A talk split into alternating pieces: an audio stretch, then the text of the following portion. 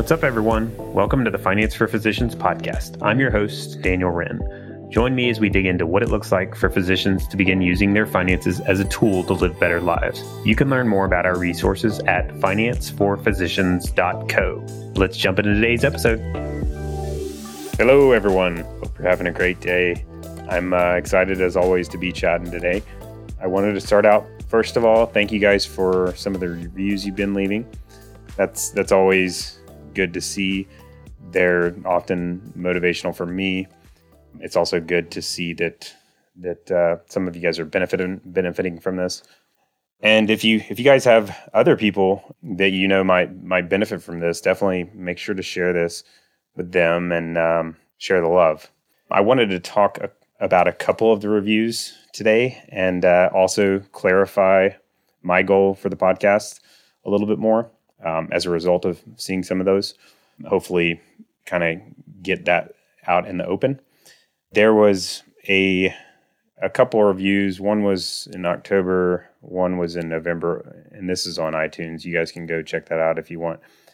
Um, but these were these were negative reviews, and so you know, I guess the perfectionist in me, you know, I I tend to take that a little hard. I'm I'm I'm like, you know, I got to change. It's you know, that's not perfect, so and you know of course like anyone i care what other people think so you know seeing neg- negative reviews is a little bit hard so the first one in october the gist of it was they were saying you know the episodes early on were great but it took a hard tor- hard turn towards religion and away from money and then in november there was another review um, i guess they were ag- agreeing with the october review and they added why would the Bible be discussed on finance podcasts? No thanks, you lost me. So I wanted to take a minute and and talk through, you know, the goal here and where I stand on some of these biggies and, kind of get that out of the way. In regards to those reviews, when I take a minute, so I mentioned as a you know acting as a perfectionist, you know, I'm going to take it hard and want to change things and say, you know, I gotta I gotta cut out some of this like I got to leave my values out of the equation. I need to take this anything related to faith and religion. I need to take that out. You know, that's my kind of instantaneous reaction when I see that kind of thing. But if I take a minute, which I did, you know, if I take a minute to sit and think about it, and I say, you know, do I really want to do that? If if I give it a minute, I I, I don't think so. I, and and I think, in fact, I think that that'd be the worst thing I could possibly do.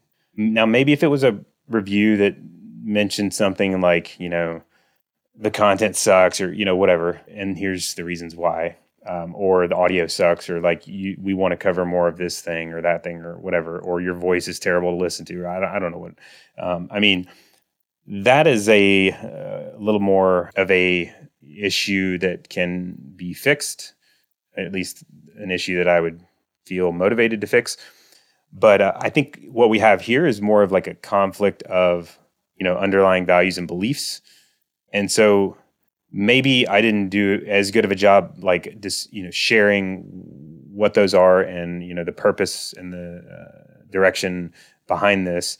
And so you know we'll get that out out of the way today. But really, I think for value, when you get into values and beliefs, um, I think they're non-negotiables. Uh, so for me, you know, that's not going to skew me one way or the other if I get a negative review, if I take a minute to you know think about it, that that's that's a non-negotiable for me. So so I mentioned I want to take a second to clarify clarify my values and beliefs and cuz you know they're they're going to get sprinkled in here inevitably. In fact, it's it's I intend to sprinkle them in, you know, as I do future shows. So I you know, if you don't like them, you know, it's all good, but I don't want you to be surprised or you know put off uh, when they when they pop up and, and and you know you didn't expect it. So I'll just give you kind of quick summary of some of the biggies as far as my beliefs, um, especially around money and and finances um, that I think are important to clarify. So. I think money and finances are super important. There, it's a big, huge topic and I think how you manage your finances says a whole lot about you as a person.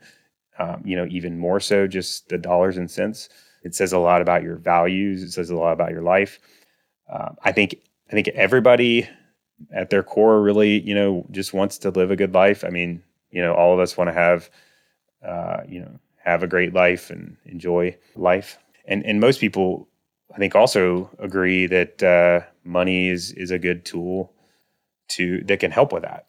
Now, the world, I think, tends to say, you know, as far as how you do this, I think the world tells you having more money or getting rich or having more stuff is what translates to happiness or the good life or whatever which i am that's a big lie. So that that that's an issue right there. You know the world and you know that's kind of how it works with a lot of things. Like the culture or the world kind of pulls you oftentimes in in the wrong direction so my belief though is that it's not all about getting rich um, and in fact that actually is in many cases the wrong direction, especially if it's the driving force. So it's not about building wealth first. I think the truth is it's more about, or the ideal is it's more about making, understanding your purpose and your values first. And I think money has to come after. And, you know, ideally you're using that as a tool, um, but it's a tool to help you live out those values. And you know, ideally your your financial behaviors and actions are in very close alignment with those those values. So back to the um, the review I was mentioning about um, Bible and religion and all that stuff. Well, first of all, I don't know.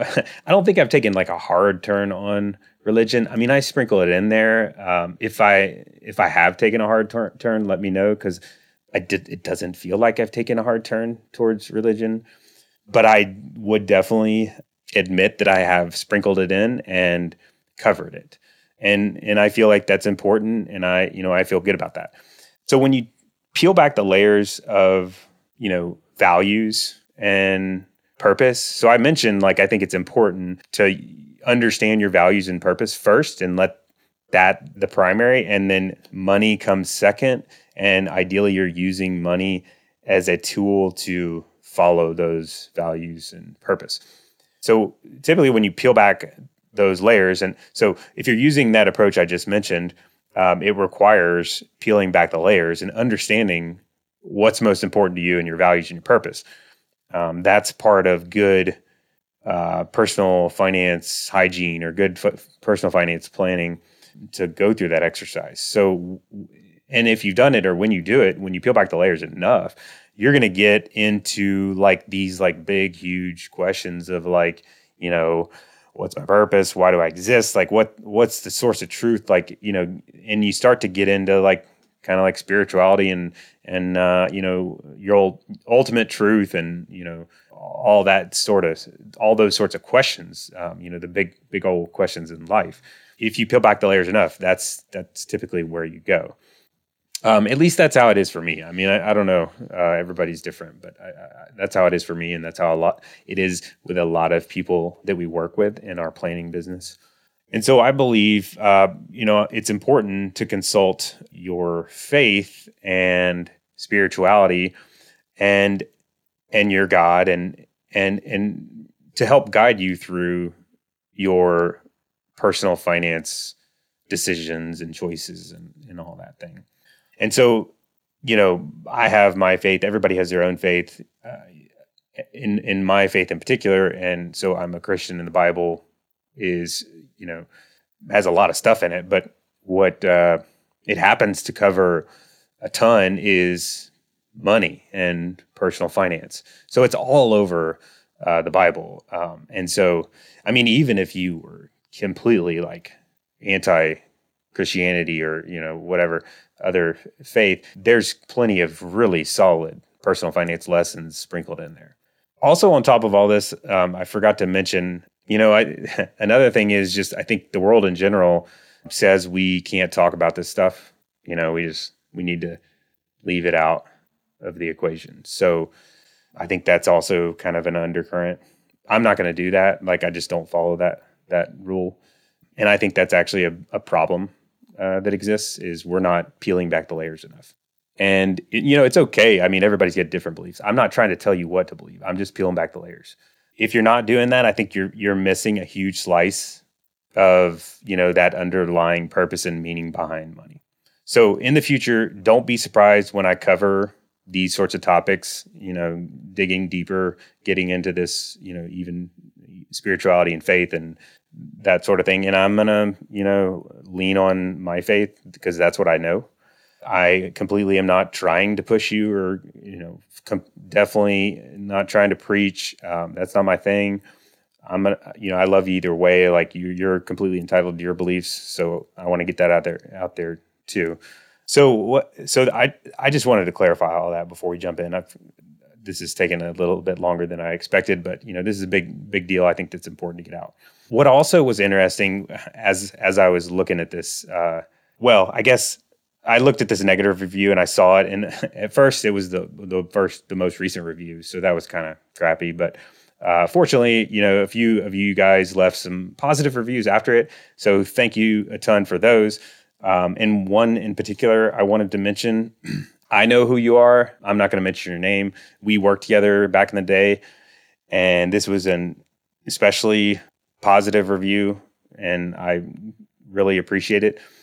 But what was what was cool about this review is it kind of like reinforced all this other stuff I'm talking about. So it was a little bit of a 180. Now the review didn't talk about faith and religion and Bible and all that stuff, but basically the re- review said that they you know enjoyed this uh, particularly because we focus on values and helping or using money as a tool to work for work you towards happiness uh, rather than just focus a focus on getting rich so so thank you for that i appreciate the positive reviews the negative ones uh, hurt a little bit but i appreciate those too it's good to know um, you know is, uh, what's going well or not going well, and it helps me. That's the main reason I'm clarifying all this stuff. So keep them coming, um, even if uh, they're positive or negative. So, so that's I wanted to cover that first before we jump into the episode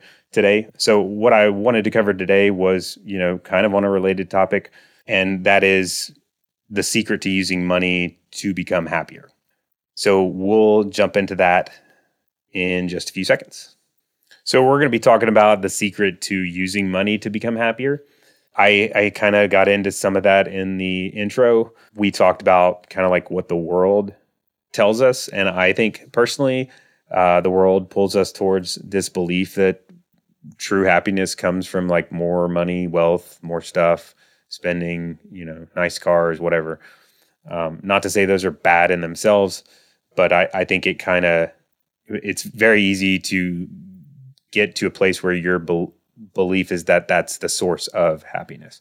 Uh, so, what I wanted to talk about today uh, was not only like what the world tells us, but I, w- I wanted to focus more on like what the science uh, tells us. So, there's been a fair amount of research on this particular topic, and that is, you know, using money to become happier, which I always enjoy digging into it. I'm I'm kind of the type that likes to I don't I guess digging in is probably not the right word. I'm the type that will skim research studies. I do like research. Um, I'm not gonna probably read the book uh, on the happiness study.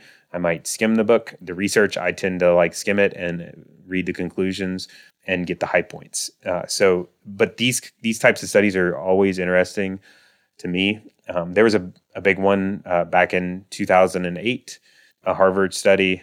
I think it was done by Norton. Um, I'll link to the study in the show notes. But um, the study, uh, first of all, they looked at um, what people think will translate to more happiness, um, and they basically ask people like, "Is it gonna? Are you gonna be happier if you spend money or give money away?"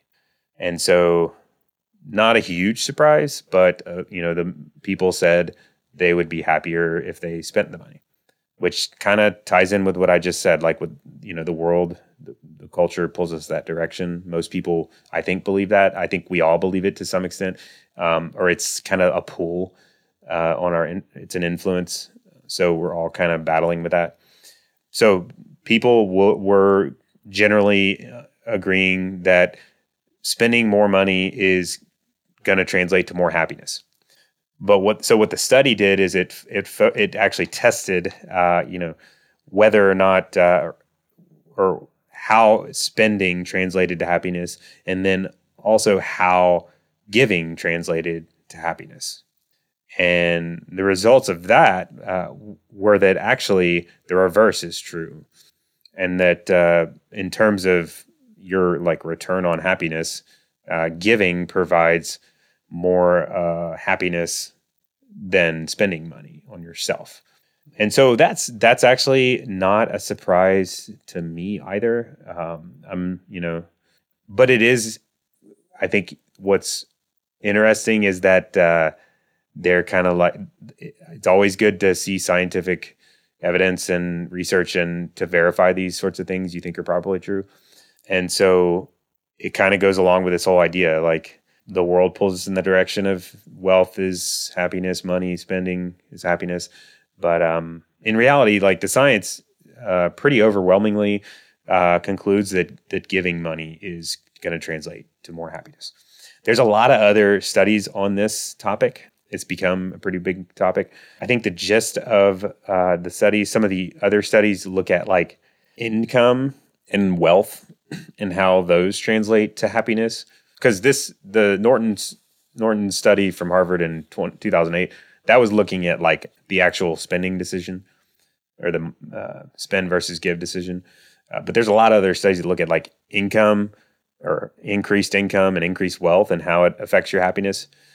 So I wanted to point out those. Um, what's interesting about those is they they pretty overwhelmingly conclude that there is a good uh, return on happiness for increased income, but it doesn't last for very long. So, you know, say it's like a $75,000 income or something like that in today's world. I don't know the exact numbers and there's lots of different studies on this, but like the gist of them is generally that a, you know, pretty modest income, you know, like an average income or maybe like a baseline earning enough to satisfy baseline needs, like going from like zero income or like poverty to earning enough to satisfy baseline needs has a really really good positive effect on happiness which that's that's no surprise. I mean it makes a lot of sense but what happens beyond that so when you're going from like the modest income to like high income and really high income uh, there's very little incremental, uh, you know, very small difference in happiness uh, going up from there. So, I mean, I think that that ties into what you know I was saying earlier. I think most people spend the majority of their money, which, uh, according to the Harvard study, does not translate to as much happiness. And then on the on the wealth, looking at wealth, same general sort of thing. Like after a certain point, like more wealth does not translate to a dramatic change in happiness. In fact, it's a small change. There is a baseline effect, like on you know a modest amount of wealth, uh, you know, or you know, having debt is you know worse, obviously, quite a bit than having a baseline of wealth. But like I'm talking about, same sort of thing, like going from like three million to five million or whatever uh, has incremental effects. So it's not about more money. I think it's about what you do with the money that you have or where you direct it and how you manage it. So, you know, if I think the question I would ask is, what if this was true uh, for you? Maybe you're thinking, well, you know, that's a study, that's like a general tendency or a general or there's some exceptions or or maybe you know you're thinking I'm not that's not true for me like if I spend the more I spend on trips or whatever that's going to translate to more happiness than giving but what how do you what if it wasn't that way? What if what if it were what if it were true that actually giving had a better return for you? So because this study studied people that all said that they thought it was going to be better if they spent the money. But then when they tested it, they're like, oh, actually, no, it's the reverse. So, you know, I think that's a good thought to to think about or a thought exercise like you know what if that were true for you?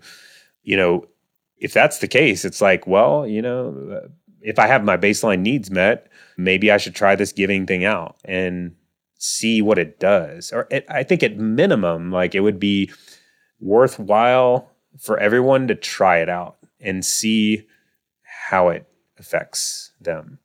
Uh, if you look at the science, I think that's w- what conclusion I would take away is like, you know, if you have your baseline needs met and you know, maybe try this out, you know, giving instead of spending more um, and see what it does. You know, you might be surprised by the results. And it's good to know. I mean, because that's what we're after, right? So, like, if we're after happy or happiness, um, you know, I think it's worthwhile to try. Some of the other things I, I wanted to mention, um, that some of the findings that have come out of the science and the research in terms of giving, uh, you know, it's especially true that it's going to bring happiness. It's, it's, especially true when you have a choice. Um, and when it's causes that you value and are involved with. So, for example, if you are, at, say you work somewhere and they like kind of require you to give to some cause, like that doesn't count. Like that's forced. Or even like some churches are very aggressive with their tithing requirements, even. And so that's kind of like a forced giving. Uh, and you may or may not uh, value that. So, like, you're being forced to give to something you may or may not value. That tends to not work quite like just giving to something it's not it doesn't tend to translate to happiness um, so i think that's important to add because um, you i mean it really has to be something you've sought out or you chose because it's something you value and uh, ideally you're involved with it and uh, in the cause and have you know a passion around that cause and that sort of thing so um, those are kind of like precursors, I think, to to allow this to work well. Um, is you have to have, you know, ideally it's done by choice and it's ideally uh, something you value. So I would challenge everybody to just give it a try. I mean, I I've found um, I found giving is a lot like saving, at least the habit of giving. You know, it's kind of like most people um, would agree. I think that it's you know pretty good to give if you can most people would agree that savings is good. But when you actually get to uh, when you actually get to the point of deciding how much to give or to actually give or or save, uh, it's kind of the same thing. It's it's difficult. It's easy. Pro, it's it's easy to procrastinate. Um, it's easy to you know say I'll do it tomorrow and or like I'll start out small and you know whatever or forget about it and that kind of thing. So, but but long term, same sort of thing as saving, giving. I have found you got to give it some time. So the longer you try it out, the longer you do it, the better results you'll see in terms of life satisfaction. Same thing with savings. Like you just save for a few few months, and it's kind of like, uh, you know, it's a long term thing. You got to let interest do its thing. And then when you're late stage in life, you're gonna gonna be like, wow, this was a game changer. So um, I would challenge everybody to give it a try. If you're not giving already, um, give it a try. Um, seek out a cause uh, or think about a cause that you value or involved with, and you know maybe start small. If you're not doing it at all, start small. So like a little amount is better than none. So you know maybe find out a cause, seek it out, and you know whatever is a small amount that you can very easily commit to that's not going to affect your kind of baseline necessities like start there and you know get that habit work that muscle a little bit and you got to start somewhere and i think that's a fantastic step now if you're already doing it maybe you dial it up a little over time. I think similarly to saving giving is one of those things. It's like we set up the 401k at 10% of my pay and um, and you forget about it. And you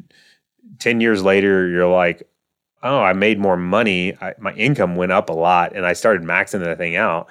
And i actually was not increasing my savings incrementally as my income went up so same sort of thing happens with giving a lot of times it's like easy to kind of forget about it and not do, do a refresh or a reassess um, so if you're already giving, it's worthwhile, I think, every so often to be like, eh, let's check the you know giving there and see, you know, maybe we could dial it up a little and start to kind of look look at that every so often and make tweaks. Um, and uh, you know eventually over time you can make a huge difference and you know get to a you can get get a long way when you take it in small steps over time. Uh, another thing to uh, think about, like in this realm, uh, we covered it in a episode a while back about charitable giving, but like there's a lot of good vehicles out there. So check out that episode. Uh, we'll link to that episode in the show notes uh, as far as like vehicles to potentially give through. But like the most common one we're typically seeing people use or recommending is a donor advised fund. It's just a fantastic way to have like a giving pool that you establish, like the Wrenne Family Donor Advised Fund, for example, for me. I think that's what our, our ours is actually called. Uh, but anyway, you can kind of create this donor advised fund for your uh, family, and you give to the fund, and then the fund then gives it to charitable organizations over time. So um, you can let the money sit in the fund and invest it and let it build. So where the donor advised fund works really, really well is it allows you to have a pool of funds when you're not exactly sure where you want to give or how you want to give yet. And you just want to get in that routine of giving money. Because once you give it to that donor advised fund, it has to, it gets out of your name and it has to give, it has to go somewhere uh, to a charitable organization. And so it gets you in that habit, and maybe you're not ready to, to direct it, but you, you just want to get it out of your personal world and into this, uh, you know, charitable world. So donor advised fund can work really well for that. It also works uh, well for um, some tax planning. Um, you know, it's a you can transfer securities to it, and there's a lot of tax benefits. I'll cover you. You all can check that out in the episode I mentioned if you want to dig into that. But there's some some nice tax benefits when you use a, a donor advised fund so that that might work well for, for a, a, lot of you guys. Um, but I think the bigger thing is like starting with something and you know the amount, uh, and even if it's like cash uh, or you know uh, autom- automatic transfer or whatnot, uh, starting small and then working on it over time. Maybe you're not sure like where to give. I think a lot of people we talk to are they have they get all this that I've talked about so far, and they're like, "Yeah, I agree. I think it makes sense. All this makes sense." But a lot of times they're just like, "Well, we haven't found that organization yet, or we're not uh, sure where we want to give it yet." So, like I mentioned before, you can use that donor advised fund to kind of have that pool there that's building as you start to seek out a organization ask yourself like what are you passionate about? Um, get out. Uh, it's it's a good thing to like say you're in training it's hard to get out and about because just the time thing but you know as you get into practice that's the time you can get out more and you know start to get involved and um, you, you can kind of seek out some uh, organizations. So um, so definitely i think it's a, a, good thing to at least think about i i always find it interesting um, these especially when um, the scientists get involved and start to verify all this stuff that we kind of think is true. And so I think it's compelling evidence uh, at minimum, worthwhile something to try out and see uh, how it affects things. And, um, you know, just give it a try, start small um, and see where it goes. So I'm, I'm curious to see how it goes for you. Uh, let me know if you go down this route or if you are tweaking things or making changes. I'm curious to hear how it goes for you and you know feedback on that front. So hope this has been helpful. As always, enjoyed chatting and look forward to talking next time. As always, thank you so much for joining us today. If you found this valuable, please give us a review on iTunes and share with a friend. Also, check out our website at financeforphysicians.co for all sorts of additional content. See you next time. Finance for Physicians is not an investment, tax, legal, or financial advisor. All content included in this podcast is for informational purposes only and should not be considered financial tax or legal advice. Material presented is believed to be from reliable sources, and no representations are made by Finance for Physicians as to another party's informational accuracy or completeness. All information or ideas provided should be discussed in detail with an advisor, accountant, or legal counsel prior to implementation. If you don't have an advisor or would like a second opinion, feel free to check out our website for recommended advisors.